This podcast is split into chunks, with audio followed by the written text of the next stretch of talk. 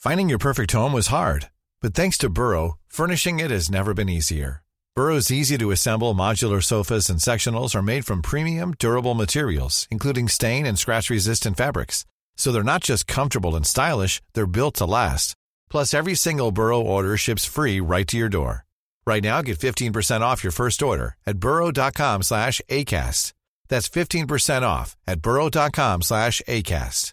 Life is made up of many gorgeous moments. Cherish them all, big and small, with Blue Nile. Whether it's for yourself or a loved one, Blue Nile's unrivaled selection of expertly crafted fine jewelry and statement pieces help make all your moments sparkle. Blue Nile's experts are on hand to guide you, and their diamond guarantee ensures you get the highest quality at the best price. Celebrate a life well lived in the most radiant way and save up to 30% at BlueNile.com. That's BlueNile.com.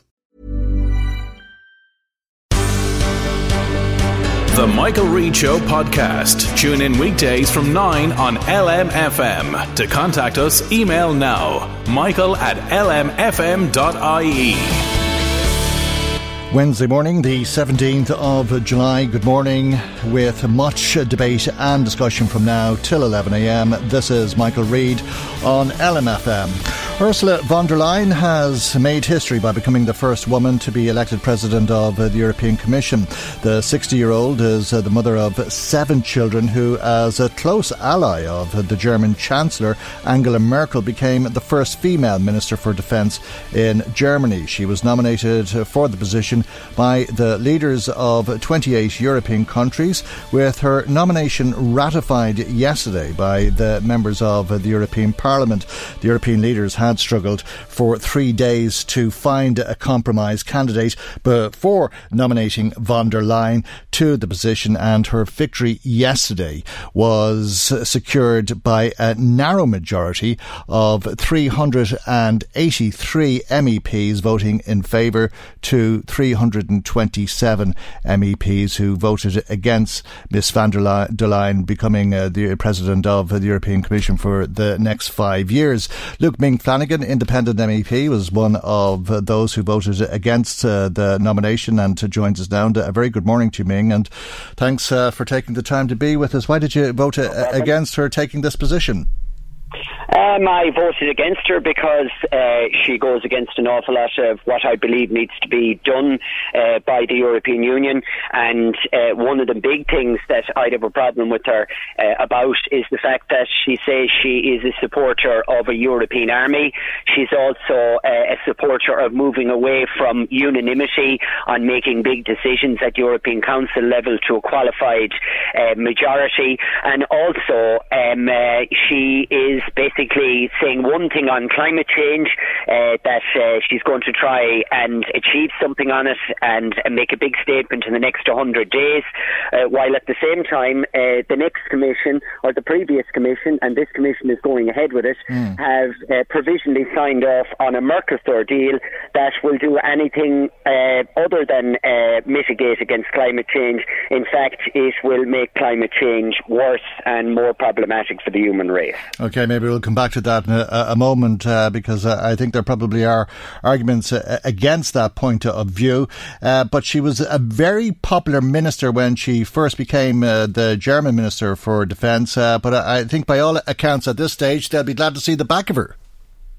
Yeah, well, we hear about reports of the German army on training patrols using sweeping brushes instead of guns. But look, a lot of people are focusing on that and kind of making funny comments about it, when in fact, really, when it comes to what she's going to be doing in the future, I don't think it has much bearing on it. What we need really to focus on are her statements in support of the idea of a European army, and we need to look at what the impact that will have on Ireland, a country that is meant to be neutral, a country that joined this economic community to trade with other nations, not to get involved in war games. So but there's very little would have to ring alarm bells for people. Well, there's very little difference in terms of the European Union's attitude towards integration, not just in terms of defence, but in many respects, including including the idea of having European budgets and the European finance minister. These are all things that von der Leyen is said to support, but that's probably why she was nominated by Emmanuel Macron. Well, then, if that is the case, and we're taking that as a given, and it's hard to argue with anything that you've said there, then we've got to ask the question, why are Irish MEPs supporting it? On one hand, they support a candidate that supports further EU integration, supports the idea of common tax rates, supports the idea of a European army, while at the same time we have Fine Gael MEPs and Fianna Fáil MEPs who say they don't support any of this, but they will still vote for her. So, I mean, that is an obvious contradiction for the Irish public. Now, we also have the problem about this Spitzen candidate process that a lot of people are talking about around here, but I doubt there's many people talking about it on the streets of Louth or County Roscommon. And the fact this is basically the situation whereby in the run-up to this election, apparently voters were given a choice of voting for, if they voted for Fine Gael, they would get a man called Manfred Weber as the European Commission President. If they voted in more left-wing route, let's say for Labour or the Labour Party in England or the equivalent of Labour parties around the European Union, they would get Frans Timmermans.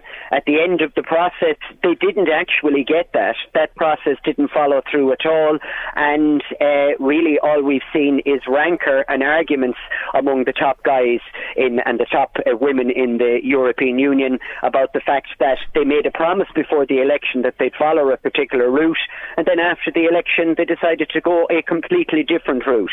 Now, I don't know which is more worrying, that they didn't keep their promise, or the fact that for probably the most powerful position for 500 million people in the European Union, that the vast majority of people didn't know about this process in the first place. And it suggests to me that there is a massive disconnect, and that's worrying. Well, they couldn't agree. They were locked in for 3 days. Trying to agree on a candidate, and that ended up in this position where Ursula von der Leyen has been the compromise candidate, if you like. And when you talk about a European army, she's been talking about European troops coming together to act as a defensive force, but one that would complement NATO, I think, is what she was suggesting, rather than working under a NATO banner, which would in effect be an army of its own right. Yeah, indeed, it would be an army of its own right. And, OK, while I don't like her politics, I don't agree with her politics, there's one thing you'd have to compliment her on. She is as clear as day about where she wants to go. The problem we have in Ireland is that we have politicians who are supporting her candidacy, yet they are saying the complete opposite when it comes to policies. They're saying they don't agree with the idea of a common tax rate. They don't agree with the idea of a European army. I agree. I think that is sensible. But at the same time, they support someone who is going to bring us down this route. Does that mean the cat is out of the bag, though? Because, I mean, what they do like about her is her attitude towards Brexit, that she supports the backstop. She's willing to negotiate for a longer period of time, and she's happy to do whatever it takes to ensure that peace is secured on this island, and that things continue as has been the case before. But is the cat out of the bag here, in that all of the support that we've been getting from the European Union is in return for our support for a European army and integrated financial measures? Well, I don't know what the quid pro quo is, but in this life you very rarely get anything for nothing. And if they're coming out saying that they're showing solidarity towards us, and they keep saying that on repeat, and no one can argue that there has been some solidarity and a good bit of solidarity when it comes to Brexit, you would obviously have to ask the question, what exactly are they looking for in return? And in the last couple of weeks, they have taken quite literally 99,000 tons of pounds of flesh in return in the form of the Mercosur agreement. And Phil Hogan, the Irish Commissioner, Phil Hogan, has been arguing, well, it's not as bad as perhaps Luke Ming Flanagan might portray it to be, and perhaps you'll find some solidarity with Ursula von der Leyen, in that she wants a second nomination from the Irish government for the next Irish Commissioner. Yeah, well, look at the end of the day, whether there is a different commissioner proposed by the Irish government other than Phil Hogan, time will tell on that. But the current situation is that we have provisionally signed off on an agreement that will mean that suckler farmers in the west of Ireland, suckler farmers in Louth, will not be able in the future to sell their product on the European Union market, because they will not be able to compete with what is coming from Brazil, which will actually be produced by cutting down the rainforests, the lungs of the planet, and basically bringing in beef that has very little traceability into the European Union. And in the long run, that will be massively damaging for rural Ireland. So whoever gets in there instead of Phil Hogan, whether it's Phil Hogan or himself, something needs to be done about this deal. But for, on one hand, the European Commission to talk about climate change, and then on the other hand, to go along with a deal that will mean the rainforests in Brazil are going to be cut down, and they're going to export thousands of tons of beef across the ocean to a place that already produces the most sustainable beef on the planet. Well, then it's very hard to square that. But the deforestation of South America is long underway, and the argument against what you're saying is that the Mercosur deal will bring about change, because they must fulfil their commitments under the Paris Accord if the deal is to be finalised, because at the moment it's only a political agreement. Yeah, well, okay, let's say they satisfy all of that criteria and it is done in an environmentally friendly way. That would be great, but that still doesn't solve the problem about the fact that we currently produce this product in Ireland.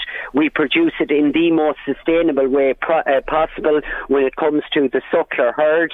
And also, the simple fact is this: would Phil Hogan live on the same level of wages that people have to live on in Brazil and then try and survive in the European Union on it? No, he wouldn't. And the reason why he wouldn't is because he'd end up starving with the hunger.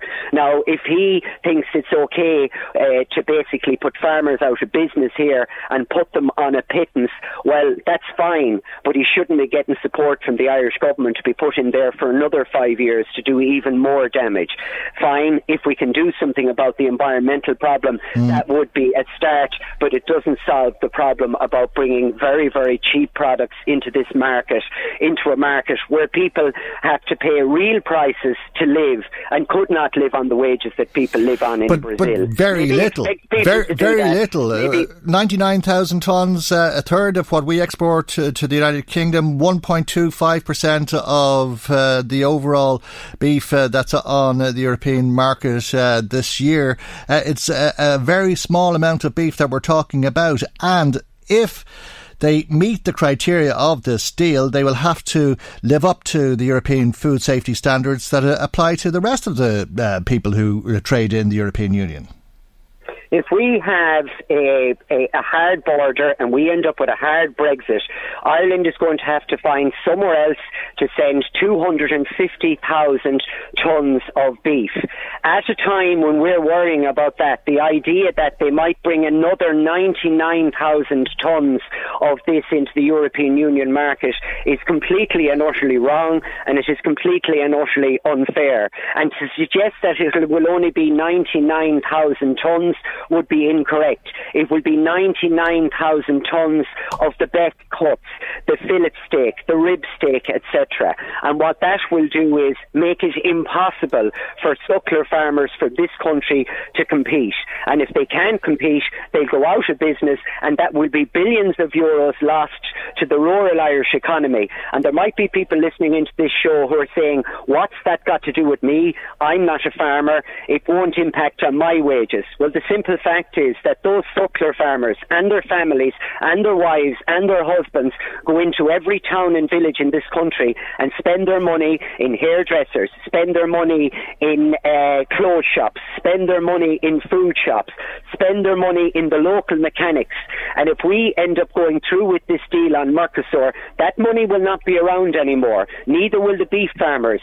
But not only that, neither will the hairdressers, neither will the mechanics, or neither will all the service industries that survive off it. Okay. And there will be no rural Ireland in the future if we go down this road. road. Right. We've got to stop this, whatever it takes. It's a very bleak picture that you paint, but we'll leave it there for the moment. And thank you indeed for joining us this morning. Independent MEP Luke Ming Flanagan. Michael Reed on LMFM. Well, as you probably know, the death of former Fianna Fáil councillor Tommy Byrne has been announced, and we'll pay tribute to Tommy throughout the programme today. Declan Brannock is on the line. Very good morning to you, Declan. And, thanks for joining us on this sad occasion this morning. I suppose it didn't come as any great surprise. Tommy hadn't been well for some time, but no doubt he'll be greatly missed across Drogheda in particular, the town that he loved so well.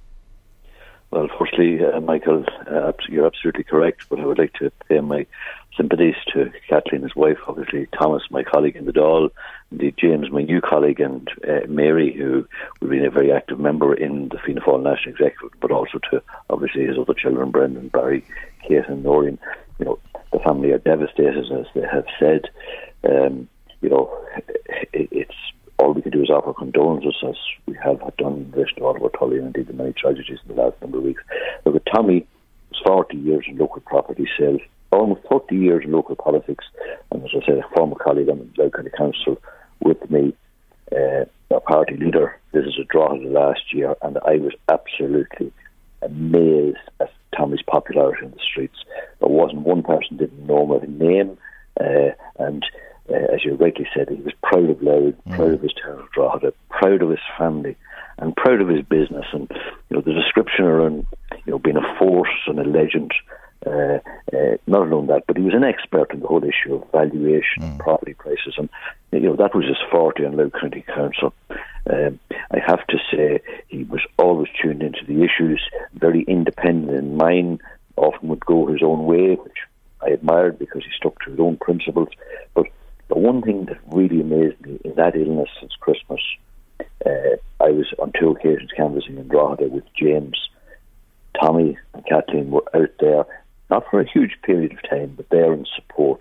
Not alone that, during the European elections, when Brendan Smith was canvassing the area, Tommy made a point of getting out to see him. And that is the tribute to the man that, you know, despite being ill from last Christmas, 73 years of age, young in this day and age, Michael.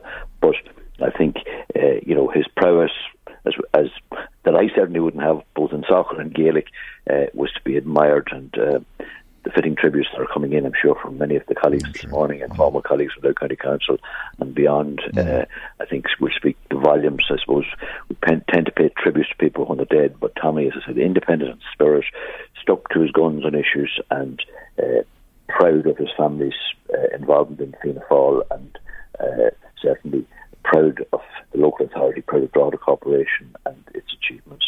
Okay. Very passionate politician, there is no doubt. Let's hear from Frank Godfrey, who also would have served on the council with Tommy for many, many years. Good morning to you, Frank, and thanks for joining us. He really was a Drogheda man, I suppose. In many ways, like yourself, he'd have known every nook and cranny in the town. Yes, indeed. Tommy Byrne was an exceptional man. He was a proud Drogheda man, an astute businessman, an outspoken councillor, and rightly said, as you said, he loved Drogheda and he knew Drogheda inside out, and he was also a great sportsman and footballer. You know, I'm saddened by the news to hear that Tommy has passed on, and also Oliver Tully recently, all in a week or two. And these were two great public representatives of Drogheda and South Loud. And I have some great memories of Tommy. You know, Tommy was a battler. He was a fighter. He was in there fighting for the people. And he loved the local politics, you know. He loved the meetings and coming to the meetings. And, you know, he will be certainly sadly missed. Indeed. Frank Marr is on the line as well, and Frank, you'd have served for many years on the council with Tommy Byrne. Indeed, he was a Fianna Fáil man through and through, but I think he was an independent for a while before being welcomed back into the Fianna Fáil fold. Is that right?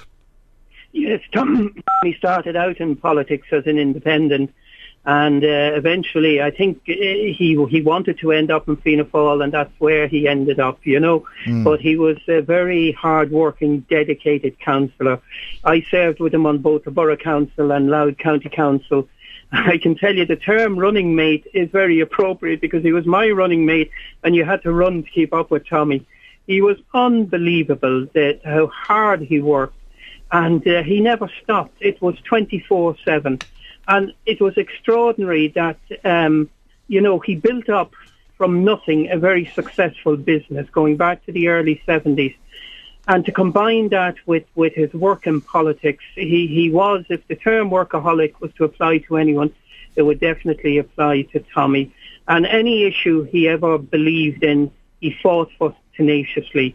I know there must be a huge file of letters he wrote to various ministers on the issue of the tenant purchase scheme. He passionately believed in a tenant purchase scheme, and I think he lobbied every minister of any party. He believed that people had the right to own their own home, and it was something that I think was a burning passion that Tommy had and stayed with him right throughout his political career. And I also remember, and I know people often now say to me that they were very grateful to Tommy.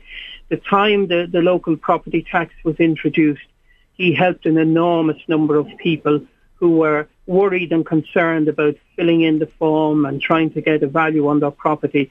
And Tommy was a great help to an awful lot of people at that time. And as I say, people still speak to me about that today, but just an extraordinary man, his sporting career, his business career, his career in politics. And I know it was something that would have given him a wonderful boost in recent months when James was elected to the council. And to have a son a TD and a son a councillor is a wonderful tribute to him and to Kathleen and to the whole family. Indeed. And we'll remember Tommy in his own words, if you like, a little bit later in the programme. But thanks for that, Frank Marr, Declan Brannock and Frank Godfrey. And as Tommy might have said, I love my town. We'll hear from him, as I say, a little bit later on. Now, this Wednesday morning, the local papers are in your shops. Marie Kearns is in studio with us, and she's going to tell us what's on the front pages of the papers this week. We'll begin in County Meath and a somewhat sinister attack on the local courthouse. That's right. Michael, have you got me there? The Meath Chronicle is leading with a petrol bomb attack on the courthouse in Trim early yesterday morning, which has been investigated by Gardaí. Reporters Anne Casey and Paul Murphy write that a petrol bomb was thrown through a window at the front of the building in the original Heritage Room, which is a protected structure.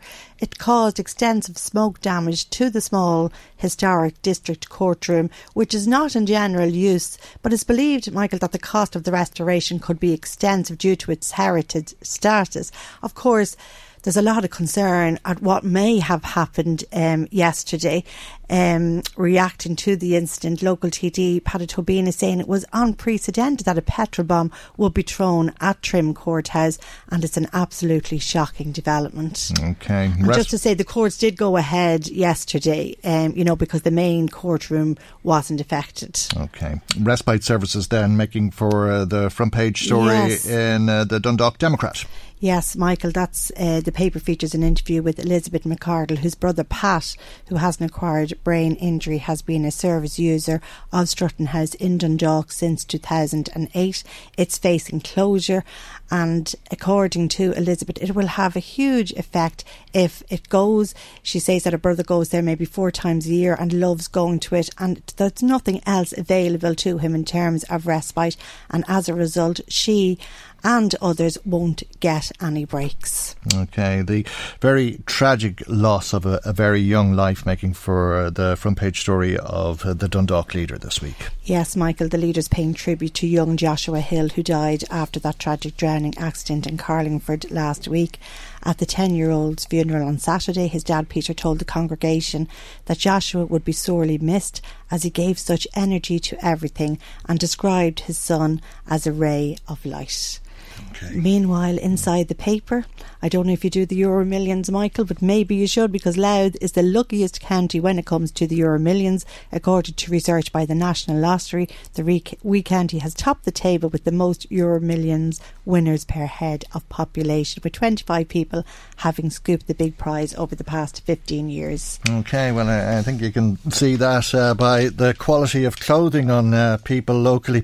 Let's go to the Argus then, also in Dundalk, and it's remembering Irene White and how the family of Irene White are saying that they will never forget her and will be always seeking justice in terms of bringing the mastermind behind her killing to justice. That's right there. The family is pledging that they're going to see that through, Michael. And inside the paper on page 2, an interesting story following those storms in Greece last week about a Dundalk family who were caught up in that. So that's well worth the read there too. Okay, and then we go to Drogheda, is it? To that's the right. Drogheda Independent. That's right. Yeah. And okay, of course, the paper had gone to press before the passing of Tommy Byrne yesterday, and the front page is devoted to the sad death and subsequent funeral of the late Fine Gael councillor Oliver Tully, with a very poignant picture of members of Louth County Council doing a guard of honour alongside the hearse carrying his remains. There's a couple of pages inside featuring tributes to Oliver and pictures depicting many aspects of his life over the years. Okay, tragic week if ever. All right, thanks for that, Marie, and if you'd like to comment on some of those stories that are on the front pages of the local newspapers this week, Marie, you'll be taking calls now over the next few minutes and back with us shortly to tell us what people are saying, or if, for that matter, there's something else you've been hearing that you'd like to comment on, or if there's an issue that you'd like to raise with us. Our telephone number is 1850 715 958. Michael Reed on LMFM. Now, as we discussed on the programme yesterday, primary school children are in very big classes. On average, there's 24.3 pupils in classrooms in this country, and in fact, 2/3 of children, or 63% of all children, are in classes of 24. Five or more. That's far more than the EU average of 20. 110,000 children, or 19.8%, almost 20% of children in classes that have 30 children or more, and some 288 children are in classes of 40 or more. Let's talk about this with John Boyle, who's the General Secretary with the INTO, and a very good morning to you, John, and thanks for joining us. And these statistics make the case, as far as you're concerned, for reducing the ratio between teachers and pupils. They do, Michael, and I suppose what our major concern is that we're so far out of kilter with OECD and European averages. You know, we're worse than Europe. The UK will no longer be in Europe, and in any event, in the UK at the moment, they have a second adult in the classroom. So we're at the top of this league of shame, and you know, in your own area there in County Meath, nearly 6,000 children in classes of 30 or more, which is obscene, really, when you think that we've been campaigning on this for over a decade.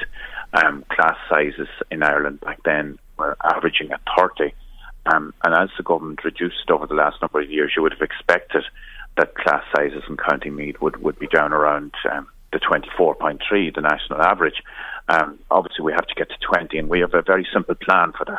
Simple plan is that every year for 5 successive years that we ask government to reduce by 1. It's not a huge ask. The cost in the budget now in the year ahead will be about €4.5 million.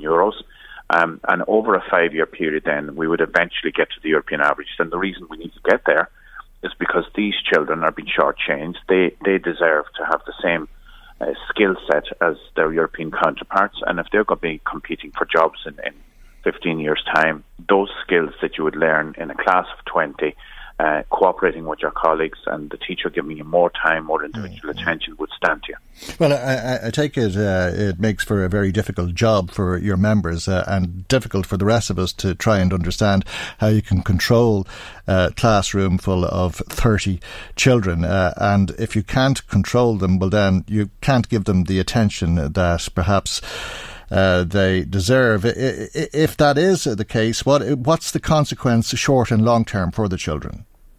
Well, I suppose in terms of, you know, controlling a class of 30 plus children, Irish teachers are very, very skilled and very highly regarded worldwide, so we wouldn't have so much difficulty nowadays with the control, but it's the quality of the interaction one-to-one time. Obviously, the less children, the quicker you get through your program, the more modules you can cover. Obviously, you can have the children participating more in their learning. They're more engaged. It's easier to identify issues early on in a child's life if they're having, difficulty with special needs, or if they're having a literacy and numeracy problem. If you only have 20 children, you give them more time. You have more cohesive culture in the class. And in the long term then, children's relationships with their peers are better in the smaller classrooms. A lot of world research done on this, particularly in the younger classes. It definitely pays off tenfold later on in areas of educational disadvantage, and we'll have some of those in County Meath and in County Louth. They always had a differential class size in those, but what has happened in the last couple of years is, as government tried to reduce class size for schools, they left them behind. So there's no longer much of a differential between the disadvantaged schools and the ordinary national schools. So children perform better in the short term and in the long term if they've had a good start in primary education, well-funded classrooms with plenty of interaction with an individual teacher. Well, so I imagine it's the foundation for everything to come, and if you're in a class, as some children are, unfortunately, that has more than 40 pupils in it, you're going to be significantly disadvantaged in comparison to somebody who's in a classroom with, let's say, less than 20 children. For sure, and any of the research that was done in New Zealand or in the USA or even in the Irish setting, the department's own reports would show that small classes work very well. And you say about, these supersized classrooms. Yeah. The disadvantage, I suppose, is that any child who is in any way having a weakness, that it's much harder to give them the individual support that they need. It's argued that some of the brighter children will do well no matter what size the setting, and they will, I suppose, in some senses. And in some senses not, because there's a lot more distraction. Yeah, and learning is different nowadays. Yeah. It's not, the chalk and talk of old, and where the teacher imparts the information. It's all about enabling children to develop their skills so they can play and be creative, and that they can cooperate with groups of other children, so that they learn together in teams, and getting out into the environment. And if you're obviously a simple one, trying to take a class of 40 children on a school tour, for example, or on an excursion or on a field trip, it's nearly not safe. You'd certainly want to be bringing a number of other adults with you, and they're not available to the school, so then you're prevailing upon parents to come along and help you who might not be trained or vetted. So it's a huge difficulty all around, but I suppose from our point of view, we're looking at the future for Ireland's economy and for Ireland's workforce, and we want to make sure that the children in Ireland are getting a fair stab at it. Our funding difference as well is huge compared to European averages. We're 10% less in the funding of primary education. We're way less in primary than secondary. We've a lot of asks for this budget, but we've costed them for budget 2020. Yeah. And the cost is not huge. It's actually our overall ask for budget 2020 as an organisation is that there would be an increase of about 0.4%, not even a half of a percentage increase in funding for education. And that would enable us to start getting down with the class sizes, fund our schools properly, and support our principal teachers, particularly in the smaller schools. Okay, and some parents obviously would contend that cost is a significant obstacle to them giving their children what they want in terms of the best education possible in a country where we're supposed to have free education. And they say now, according to this Irish League of Credit Unions survey yesterday, that the cost of sending a child to primary school this year will be €940, something that parents are struggling to meet. And as a result, they make tough decisions, cut out extracurricular activities on some occasions. You were talking about field trips and that. Are you seeing that type of pressure on parents where perhaps they can't afford to send their children on these type of trips? Yeah, we have seen that, and I was a principal teacher up until the 1st of March, and our school, to be fair, our school community, it was a middle class area in South Dublin, and when government slashed the primary grants by €30 per child, the loss to our school budget over those years was 24,000 every year, 800 children by €30. So every time we lost 24,000, it added up over the last 5 or 6 years, and only for our parents bailing us out. So the parents, immediately when government cut the capitation grant from 200 to 170, we asked the parents to give us the €30. And the vast majority of parents in our area were in a position to do so. But of course, that's not the case in many other areas. And in fact, as you saw in the survey yesterday from the credit union, the League of Credit Unions, some parents were already strapped before those cuts took place. So we're asking that the €30 per child would be restored in the budget. The government has restored 9 recently. There's still 21 to go. That would take some pressure in relation to this issue of voluntary contributions. But in the longer term, if we're 10% below the European average in the way that we fund primary education, where basically even between a secondary school and a primary, a child is worth €1,836 less, the government are going to have to focus on giving the children the proper start in primary. And obviously, if they increased that amount that's paid per child in primary, there wouldn't be this ask on parents. Parents are coughing up nationally €46 million per year in a local tax to help keep their local schools lit and insured and cleaned. And really, that's immoral at this stage. 50 years after Noam Ali pronounced that there was going to be free education up to the age of 18, there's no such thing as free education in Ireland. And the reason is that the funding is not going in directly from government. OK, John, I have to leave it there, but thank you indeed for joining us this morning. John Boyle, General Secretary with the Irish National Teachers Organisation, the INTO. Michael Reed on LMFM. Now let's find out what you've been saying to us. Marie Kearns joins us with some of the calls and text messages that have been coming to us this morning. Busy on the phones today, Marie? Yes, it is indeed, Michael. First up, we've a few responses in relation to your interview at the top of the show with Luke Ming Flanagan, the MEP. Martin just says he doesn't understand why, if it's true what Luke is saying, that Fine Gael and Fianna Fáil disagree with some of the policies of the new president, why then would they have voted for her? That doesn't make sense to him. And that's quite worrying, because you think you'd only vote for someone that you agreed with. Pat from County Meath. They agree with her position on Brexit. They don't agree with her position on some other aspects of the European Union and greater integration in the Union.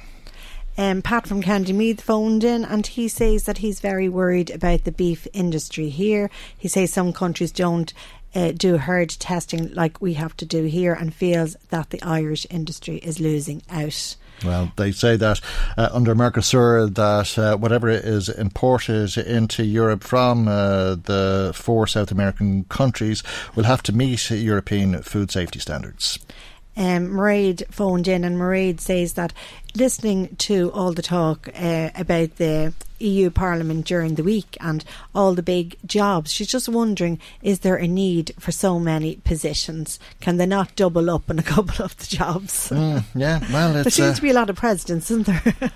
Well, there are a lot of presidents, yes. They all have very important roles, I think, and 751 MEPs for that matter. OK, moving on then, Michael, to the late Tommy Byrne, Fianna Fáil councillor. We had some people in touch just paying their own tributes to him. Jared phoned in and says that Tommy Byrne will be a huge loss to the political and business life in Drogheda. He was a very active man, and I'm very shocked at his death. Catherine phoned in, and she says that she was very sad to hear that Tommy Byrne had died. She always voted for him, she says, because she felt that he wasn't into populist politics. He stuck to his own beliefs, and if he felt something wasn't right, he'd say it. And that's what she liked about him as her councillor. Okay. She felt that he was very true to his words. Yeah, well, I think there's probably a lot of truth in that. Quite often Tommy Byrne was a lone voice on topics and was going against the grain, if you like, and a couple of issues such as the traffic flow in Drogheda come to mind on that. He was the only one who was voting against it, but he certainly was somebody who was determined and able to stand over his conviction. Jennifer says, I felt that Tommy Byrne listened to what you had to say if you had a problem, but he'd make up his own mind again. It's touching on the same thing, but he'd always tell you what he thought. That's true.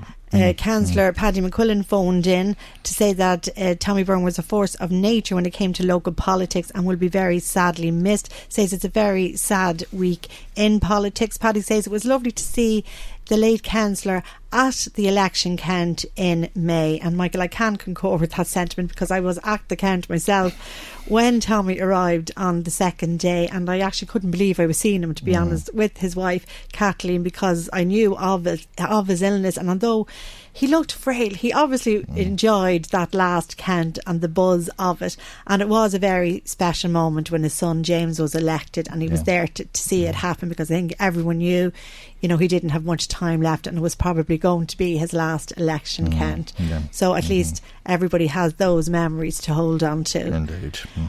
Moving from that then, if I can for the moment, Mick phoned in, and Mick... not about something we're talking about today, but he says that he'd like to see more publicity given, Michael. Across the board, he says, when a house is broken into in an area. And the reason for this, he says, that if people don't know that a house is broken into, they're not going to be on the alert, where if it was publicised more, it could be a warning that an area is being targeted. And he says that he would just like to see more thought being given to this. There's no point 2 weeks later, maybe the Gardaí looking, you know, for help, you know, with their investigations, that it's in that time that if an area is being targeted. But I suppose maybe that goes back to a neighbourhood watch scheme or something like that, or some kind of a text alert scheme or something. That's it, yeah. And I think a lot of people would be quite aware if one of the neighbours was broken into, and I think quite often people will spread the word around like that, whether it's by text or by knocking on doors and saying just take care because there's been a break. How would you like to look 5 years younger? In a clinical study, people that had volume added with Juvederm Voluma XC in the cheeks perceived themselves as looking 5 years younger at 6 months after treatment. Look younger, feel like you. Add volume for lift and contour in the cheeks with Juvederm Voluma XC. Reverse signs of aging by adding volume to smooth laugh lines with Juvederm Volure XC. For important safety information and to find a licensed specialist, visit Juvederm.com. That's Juvederm.com. Not for people with severe allergic reactions, allergies to lidocaine, or the proteins used in Juvederm. Common side effects include injection site redness, swelling, pain, tenderness, firmness, lumps, bumps, bruising, discoloration, or itching. There's a risk of unintentional injection into a blood vessel, which can cause vision abnormalities, blindness, stroke, temporary scabs, or scarring. Talk to a licensed specialist to find out if it's right for you. Finding your perfect home was hard, but thanks to Burrow, furnishing it has never been easier. Burrow's easy-to-assemble modular sofas and sectionals are made from premium, durable materials, including stain and scratch-resistant fabrics. So they're not just comfortable and stylish, they're built to last. Plus, every single Burrow order ships free right to your door. Right now, get 15% off your first order at burrow.com/ACAST. That's 15% off at burrow.com/ACAST. Life is made up of many gorgeous moments. Cherish them all, big and small, with Blue Nile. Whether it's for yourself or a loved one, Blue Nile's unrivaled selection of expertly crafted fine jewelry and statement pieces help make all your moments sparkle. Blue Nile's experts are on hand to guide you, and their diamond guarantee ensures you get the highest quality at the best price. Celebrate a life well lived in the most radiant way and save up to 30% at BlueNile.com. That's BlueNile.com. Or a couple of break-ins in the area. We had a phone call then again on a completely different issue from a County Meath listener this morning, a lady, and she just wanted to know, Michael, do you have permission to cut hedges now or not? Because I've seen hedges being cut outside Navan, and I thought it was a rule that you couldn't, to protect bird life. If it is a rule, then it shouldn't be happening, and if it's not a rule, well, that's fine, but I thought it was, she says. Yeah, well, there's a hedge cutting ban in place, and there was talk that would be lifted for the first time in a long time, at least for the month of August as a trial. Right. But the Minister announced yesterday that she's not going to lift the ban in the month of August. So there is a ban in place and you're not allowed to cut hedges at the moment and that is by law unless you have permission from the Council for road safety reasons. OK, so that's that clarified. Going back then to a topic we were covering yesterday on the local property tax review and the possibility that it may increase following your interview with the Mayor Paul Bell. Carmel said that she listened with interest to the piece with Paul Bell and she says if the council acted faster when homes were handed back then they wouldn't have to spend so much money in doing them up again.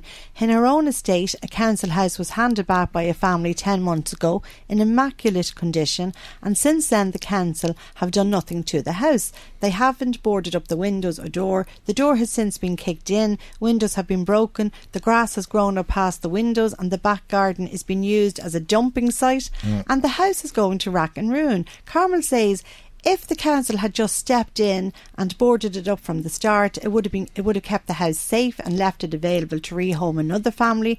Maybe if more was done to protect the houses straight away, then we wouldn't have this problem and as many people on the housing list. Spend a penny to save a pound type of thing, yeah? Yeah, well, it's a valid point, I suppose. Julie also got in touch and she feels that the housing crisis is the government's fault and she says that there really needs to be an all Ireland effort to look at how properties are dealt with when, you know, they come out of, when someone leaves a property. And she feels that more money needs to be invested by the government in social housing and that you can't expect ordinary householders to pay for this. I don't know. I really don't understand the logic of it because it's a story that is undoubtedly duplicated right across the country. And if you're talking about freeing up 70 houses for €1 million or whatever it is, well, it sounds like a lot of money, but how many houses would you build for that? And they're talking about building houses. I mean, you might get 4 or 5 houses at best, given the ridiculous prices that the government seems to be paying for new housing.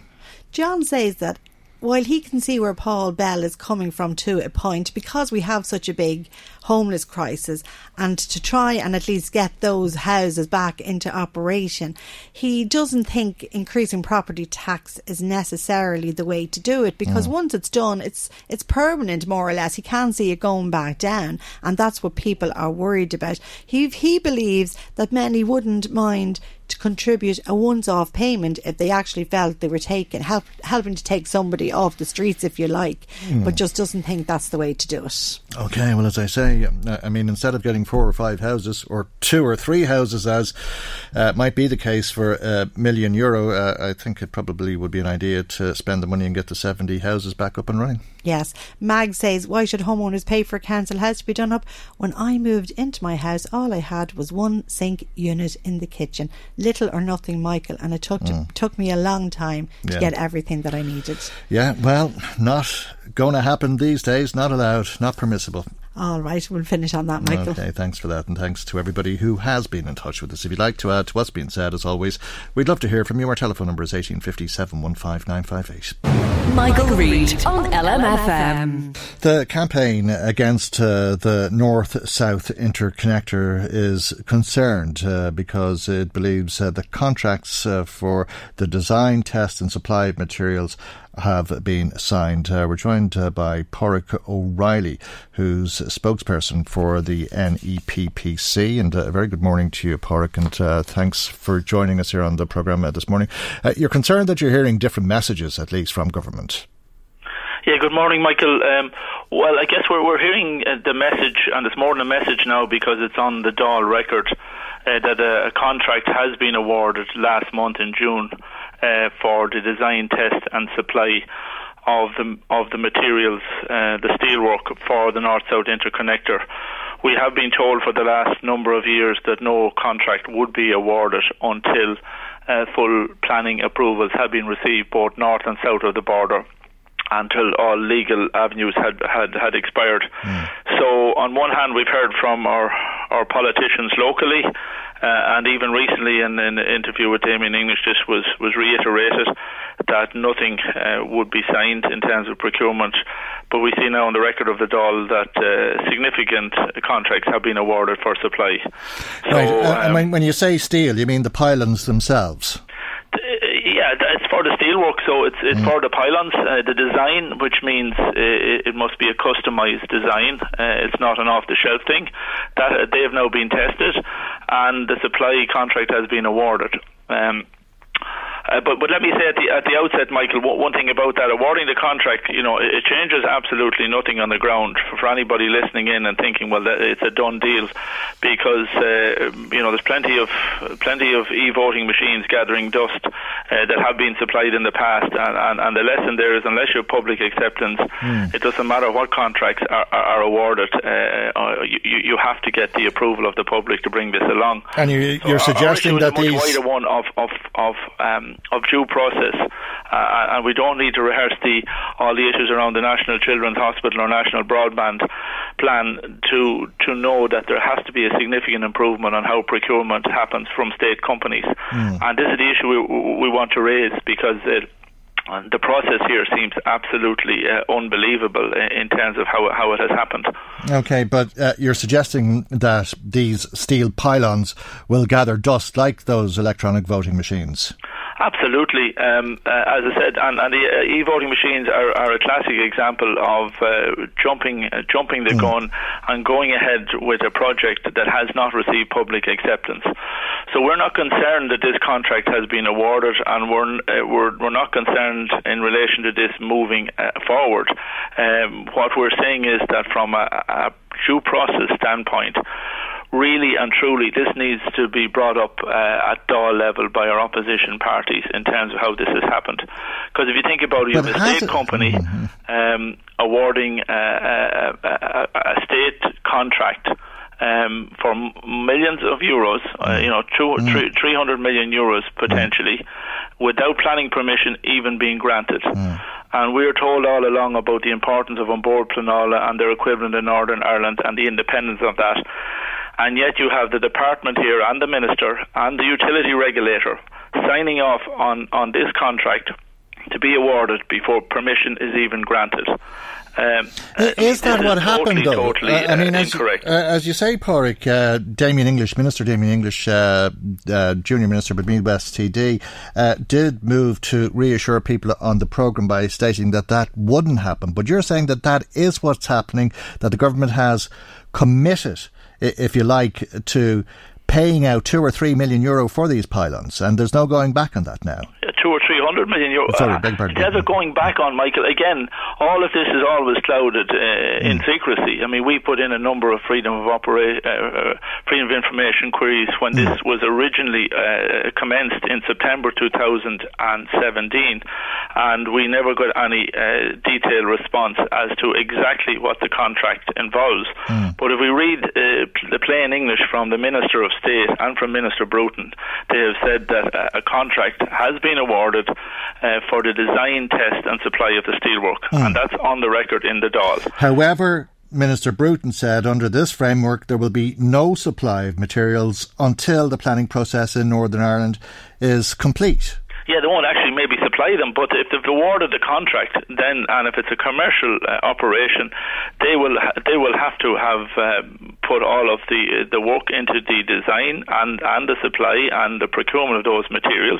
That's the normal assumption you can take from a contract being awarded. It's not sitting there in abeyance. It's being awarded, and that's the issue we have. And from the track record of Air Grid and indeed the government on this, we have no faith in the statements that are being made when we see in reality what is happening on the ground. Well, we don't know, I suppose. That's the big question, if that is the case, or if there's a get-out clause on the government side, because the Minister said that there can be very long lead times into these type of projects, and that to get the process underway, I suppose. Yeah, but Michael, you can't. Just because a long lead in time for anything doesn't mean you can usurp due process. I mean, many projects have long lead in times. You know, again, look at the National Children's Hospital. It's been talked about since 2004.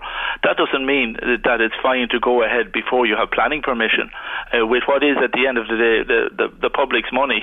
and make a judgment. What if there's no planning permission allowed in the north, which is highly likely? But that's what I mean. Maybe what happens then in terms of accountability at ministerial level? Well, perhaps there's a get-out clause in this contract. But why should that it doesn't go to design, but that it's in the queue, if you like, but it doesn't actually go to design until such a time that the planning has been approved.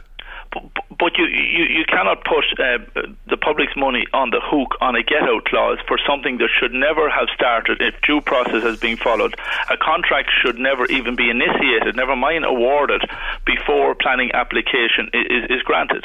And you know, why can a regulator sign off on a contract for something that hasn't even been approved? I mean, it makes a joke of the whole on board Pleanála planning permission and the equivalent in Northern Ireland, and it makes a joke of what is our utility regulator supposed to be monitoring and checking out what the state companies are doing. I mean, ESB Networks is solely a contractor on this project. It's not even the developer. Airgrid is. And here you have a subcontractor awarding a contract for hundreds of millions of euros in Northern Ireland, which it is not even part of its jurisdiction. Now, surely questions have to be asked in the Dáil around this, and it's not good enough to say there may be a get-out clause. I mean, a get-out clause is not the way to do business with the public's money.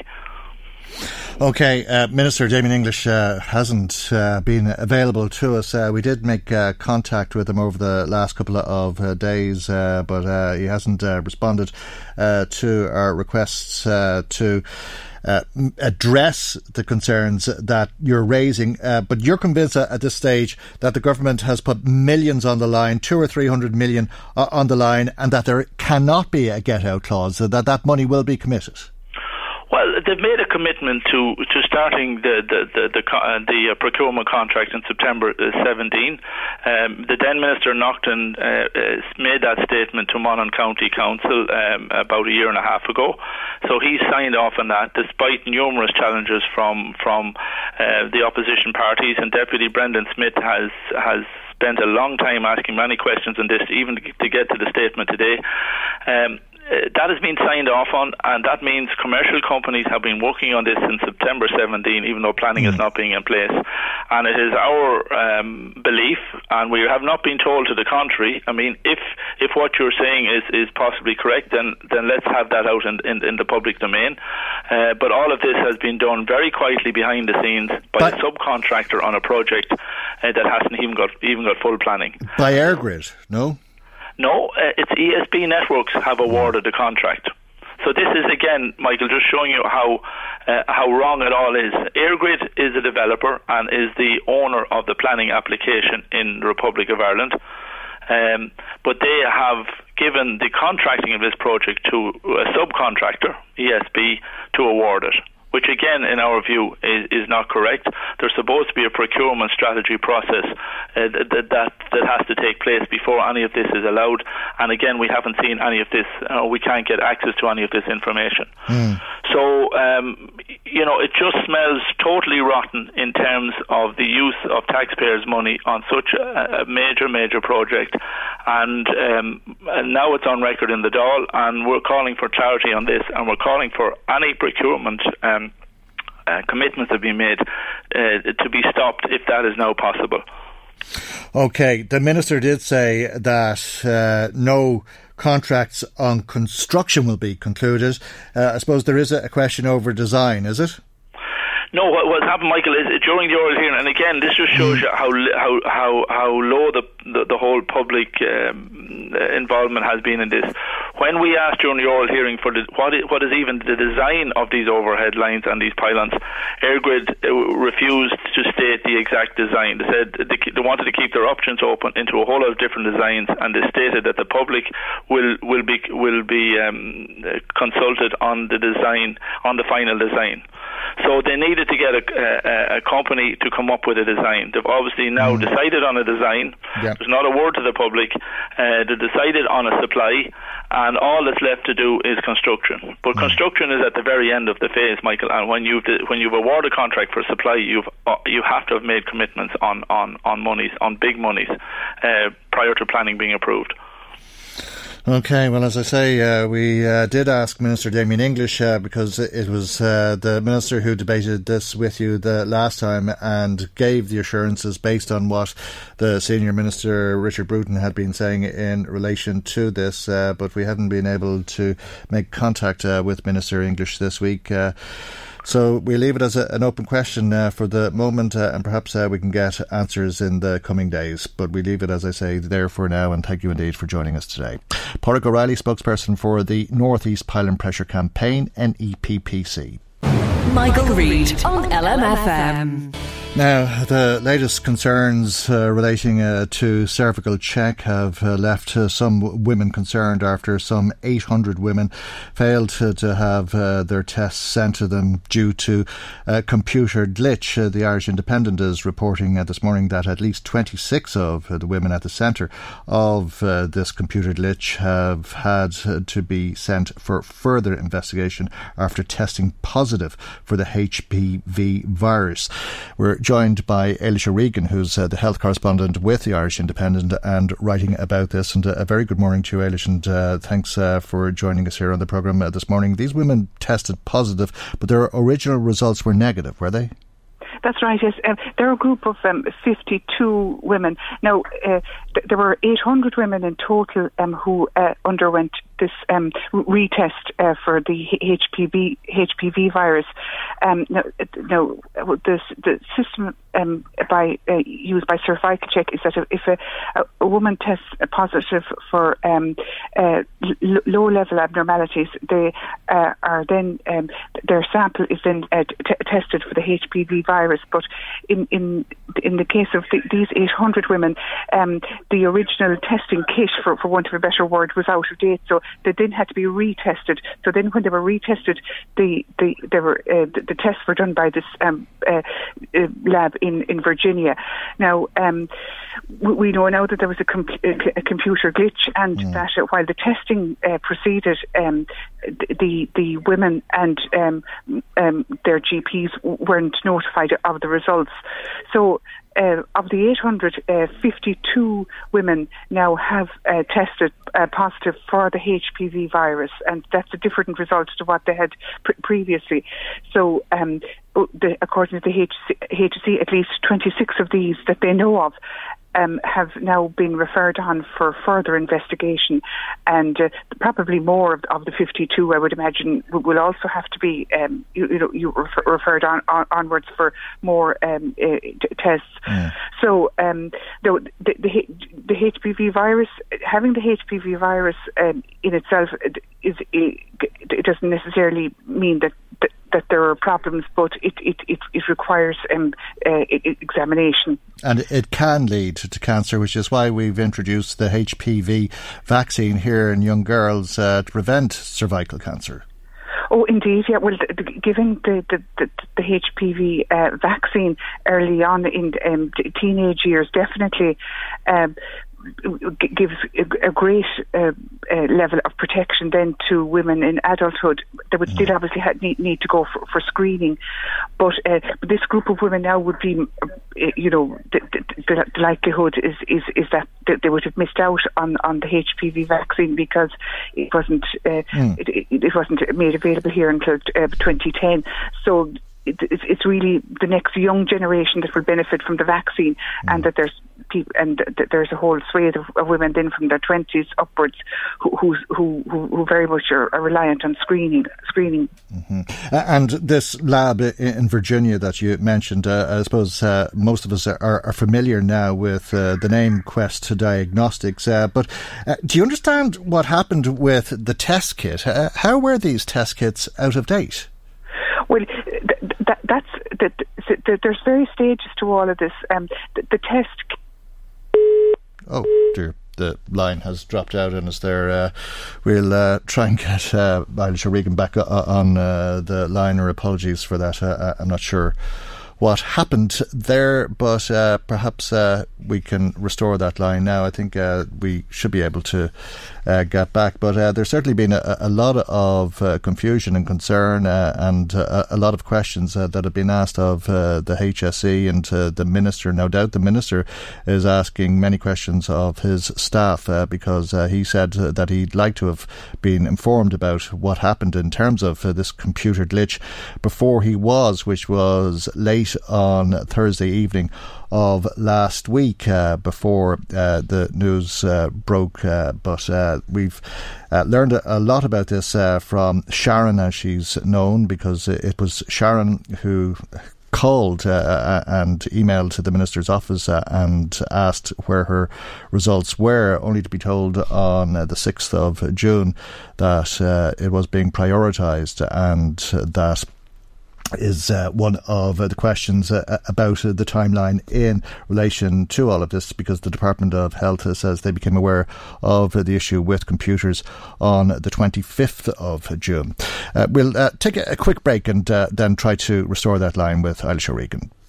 Michael Reed on LMFM. Now, I think we have restored the line with Eilish O'Regan, health correspondent with the Irish Independent. Apologies to you and to our listeners, and thanks for coming back to us there, Eilish. We were just talking about the timeline, because there's a lot of questions in relation to this latest cervical check scandal in terms of who knew what when, and how Sharon, the lady who is at the centre of this, was replied to by the Minister's private secretary on the 6th of June. The department said it became aware on the 25th of June. The Minister has said that he'd like to have been made aware of it before he was late last week. And indeed, the patient representatives, Lorraine Walsh and Stephen Teep, have been saying that they were informed of this problem far too late in the day. But we do know that GPs were written to in February. Well, indeed, that's right. I suppose there's a couple of aspects to this, Michael. There's the health of the women, which is the main issue as to what has happened to them and, you know, where they're at. But then parallel to that then is the whole issue of who knew what, when, etc. And so it appears that the cervical check became aware in February about the computer glitch, as it's known, and that it contacted at Quest, and which runs the laboratory, and asked that the women and their GPs be written to with results. Now, what happened was that in February is that the women who had a change in result, as in the women who tested positive for HPV, their GPs were written to, but the women themselves didn't get any letter. But that was just that applied to only 52 of the 800 women. So there were the vast majority of them of the other women who didn't actually have a different result and who were, I suppose, given the all clear, you could say. But the Quest did not send out any letters to their GPs or to the individual women, so they were none the wiser as to whether or not they had a problem or not. But so I suppose the question is why cervical check wasn't more proactive in checking with Quest as to what happened. And there's a whole gap in information. This woman Sharon, who was very persistent and who really exposed all of this, wasn't getting her results, and she was emailing the cervical check and the Department of Health, and but there was no join. It didn't seem that there were gaps obviously in communication, and it didn't click anyway with either the department or the HSE or cervical check that this related to the problem with the computer in Virginia in the United States. Now, the Minister says that he wasn't actually informed of this until Wednesday, but there are major questions to be asked, really, about cervical check as to why it didn't, number one, follow up on the instruction to the laboratory in February to send out the letters, and number two, then, why it didn't actually tell the patient representatives about this at their steering group meeting. But also the Department of Health, they would obviously have officials who are monitoring and involved with this whole, cervical check, the running of cervical check, and the follow-up to the last scandal. And why didn't they actually become alert to the fact that there was that there was a problem in relation to a whole group of women who were not getting results? It seems to be a very passive type of response. And of course, there's the questions about the test kits and the kits being out of date because it's the same samples that were retested in newer in-date kits that found some problems, albeit low-grade problems. Well, indeed, and it's very unfortunate for the women who were caught up in this. Number one, they were found to have the low-grade abnormalities, and then obviously the next step after that then would be to test them for the HPV virus, and then the first test. Because this kit was out of date, they had to go back.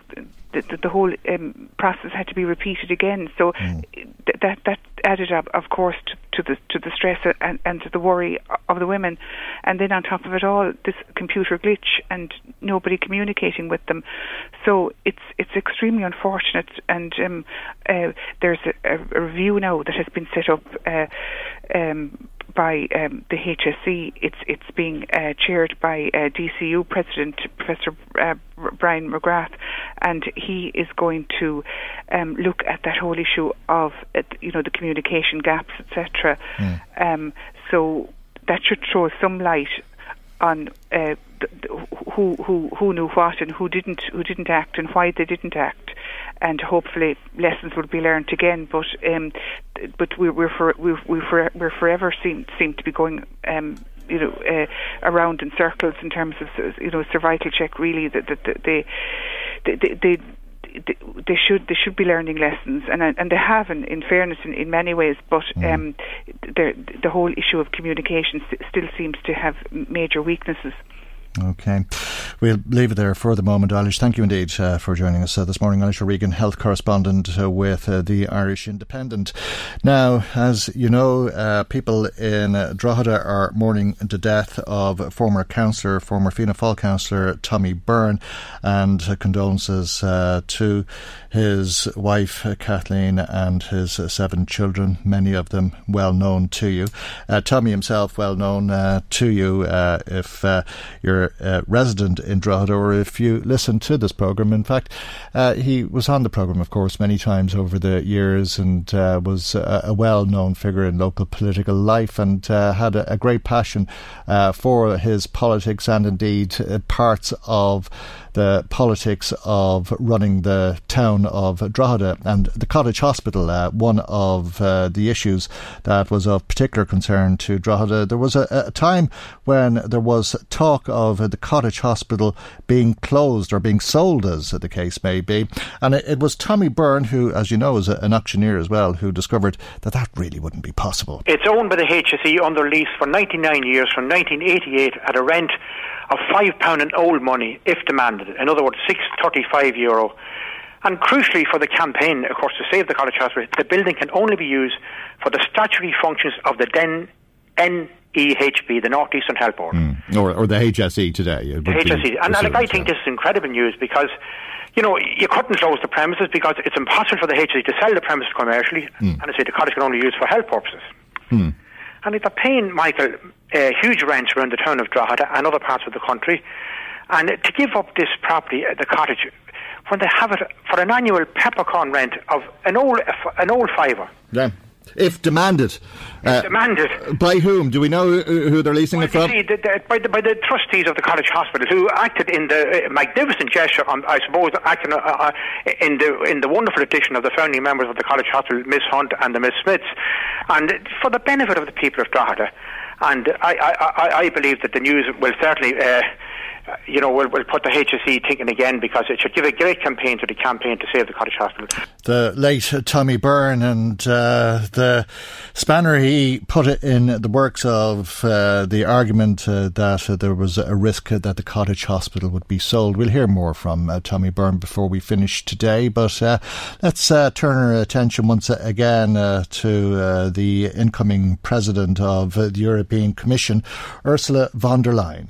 Well, I may be speaking from the back of the chamber today, but as I predicted last time I was here, in the European elections, the Brexit Party were very much to the front of the elections and massive, massive winners. And I come back to a place that has been humbled and humiliated. The European Council stitch-up has rendered this place impotent until today, when you've got some real power if you choose to use it. What you've seen from Ursula von der Leyen today is an attempt for the European Union to take control of every single aspect of our lives. She wants to build a centralised, undemocratic, updated form of communism that will render nation-state parliaments, where the state controls everything, where nation-state parliaments will cease to have any relevance at all. I have to say, from our perspective, in some ways, I'm really rather pleased, because you've just made Brexit a lot more popular in the United Kingdom. Thank God we're leaving. Yeah. But it is in the aspects of defence that I think people's minds should be focused. She's a fanatic for building a European army, but she's not alone. When it's completed, NATO will cease to exist or have any relevance in Europe at all. And of course, not to be left out of this, French President Emmanuel Macron, on Bastille Day last Sunday, stood at the front of an open-top car with his nascent European Defence Force behind him, looking for all the world like an updated version of Napoleon. Be in no doubt, 5 years of these people, the European Defence Union will be complete. And what is there for defence can also be used for attack. And you as a House will have no control over it. Vote against this nominee. Strike a blow for democracy. Strike a blow for your citizens. Grazie, do it today. Thank you, Mr. Farage. I cannot talk about Europe without talking about our friends from the United Kingdom. For the very first time in 2016, a member state decided to leave the European Union.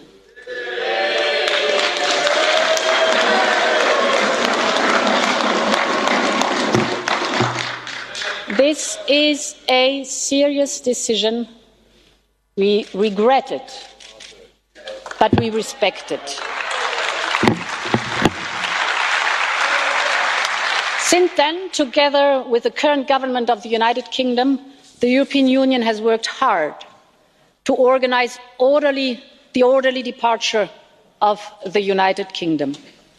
The withdrawal agreement concluded with the government of the United Kingdom provides certainty where Brexit created uncertainty, in preserving the rights of citizens and in preserving peace and stability on the island of Ireland. These two priorities are mine too.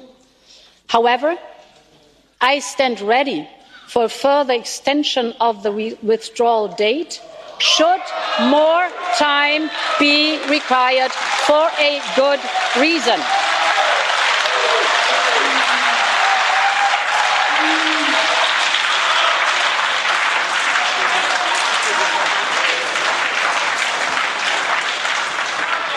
In any case, the United Kingdom will remain our ally, our partner, and our friend.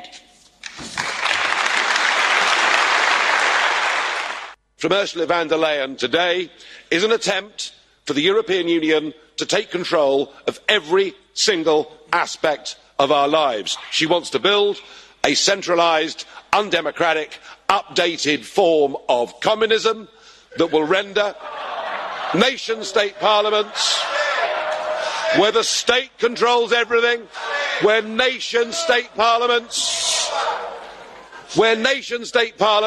will cease to have any relevance at all. I have to say, from our perspective, in some ways, I'm really rather pleased, because you've just made Brexit a lot more popular in the United Kingdom. Thank God we're leaving. Okay, they seem to be on their way. That's Nigel Farage and the new president of the European Commission, Ursula von der Leyen. Now, as you've been hearing, the president of America, Donald Trump, has been accused of racism. And we'll hear a little bit of the reason why now from the Speaker of the House of Representatives, Nancy Pelosi. It's really very, very sad. It was interesting to me, and I spoke out about this, that on Sunday in Catholic masses, and I don't know beyond that, that the gospel of the day was the gospel of the Good Samaritan. A person asked Jesus, "What do I have to do to enter the kingdom of heaven?" And Christ replied, "Love thy neighbor as thyself. Show mercy." That very same day, and then went on to talk, and then he said, "Well, how do I do this?" And Jesus gave him the example of the Good Samaritan. Everyone is familiar with how a stranger helped another stranger, a foreigner helped another foreigner, the Good Samaritan. Love thy neighbor as thyself, show mercy. On that very same day, coincidentally, ironically, sadly, whatever adverb you want to use, the president was instituting raids into the homes of families. I went to Spanish Mass this weekend to see, and saw the dignity of those families, the beauty of the children, and the fear that the president had struck in their hearts as we are listening to the gospel of the Good Samaritan, to show mercy and love thy neighbor as thyself. That very same day, unfortunately, there were those who were not informed by that gospel. And so here we are later in that day. It was stunning to hear the words that were used, "Go home," to some of our colleagues. The same words that were used to so many people in our country, whether because they weren't born here or because they didn't look like some others here. Go home. As annoyed and as insulted as we all should be about the president saying that about our colleagues, it's also not showing mercy for him to say that about so many people in our country as he wants to split up families. That's Nancy Pelosi and Donald Trump once again making the case that he is not a racist. Before we leave you today, we want to remember Fianna Fáil councillor Tommy Byrne. The leader of the Fianna Fáil party, Micheál Martin, has been paying tribute to Tommy Byrne, saying he was deeply saddened to learn of his fatal illness and of his death. He said that Tommy Byrne was a man of many interests and abilities. His family always came first. Married to his devoted Kathleen and to the father of 7 adult children, his entire world revolved around them. Talking to him following Thomas's victory in 2016, Micheál Martin says he was struck by how personally he took each step in Thomas's career, and he said he knew he felt the same for each of his children. Micheál Martin said, "I also know that his loss will be very deeply felt by Kathleen and the whole family." On behalf of the Fianna Fáil organisation, he offered condolences to Kathleen, Thomas, James, Brendan and Barry, as well as Mary, Kate and Noreen.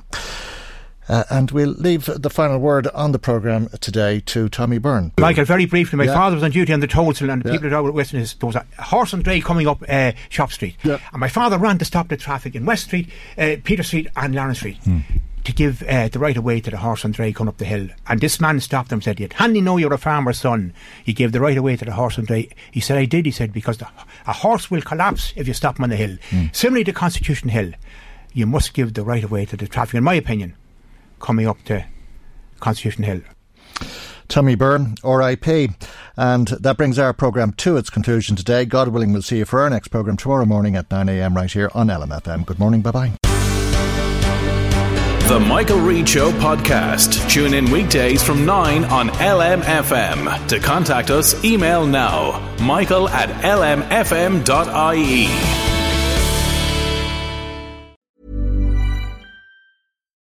Botox Cosmetic, onabotulinum toxin A, FDA approved for over 20 years. So, talk to your specialist to see if Botox Cosmetic is right for you. For full prescribing information, including boxed warning, visit BotoxCosmetic.com or call 877-351-0300. Remember to ask for Botox Cosmetic by name. To see for yourself and learn more, visit BotoxCosmetic.com. That's BotoxCosmetic.com.